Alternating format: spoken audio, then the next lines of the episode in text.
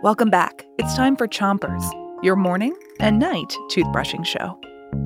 Start on the top of your mouth and pick a side. Make sure to reach all the way back to your molars. Three, two, one, brush. It's Space Week on Chompers.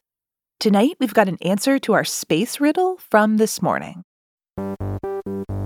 When the sky is dark and starry and you want to look at space, you gaze into my lenses to see a distant place. What am I? A telescope!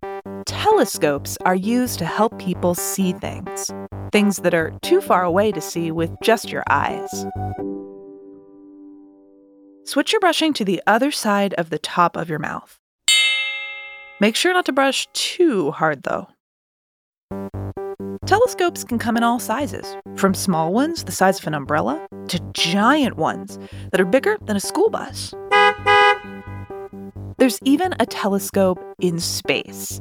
The Hubble telescope circles or orbits the Earth, taking pictures of outer space.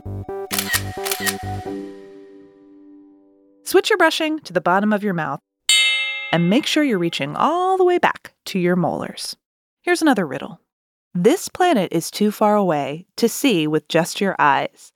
It's cold and blue and gassy and very large in size. What planet is this?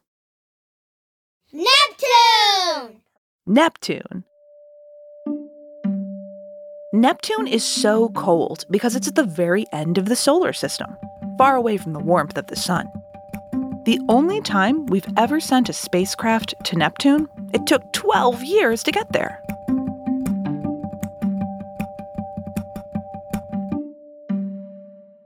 Switch to the other side of the bottom of your mouth. And don't forget about those front teeth. Here's another riddle.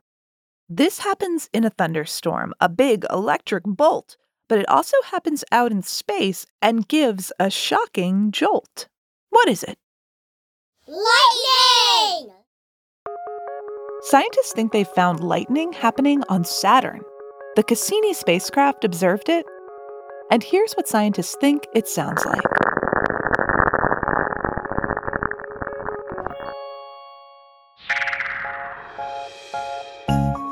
Great job brushing today. Come back tomorrow morning for more chompers, and until then, make sure to rinse before you. Three, two, one, spit.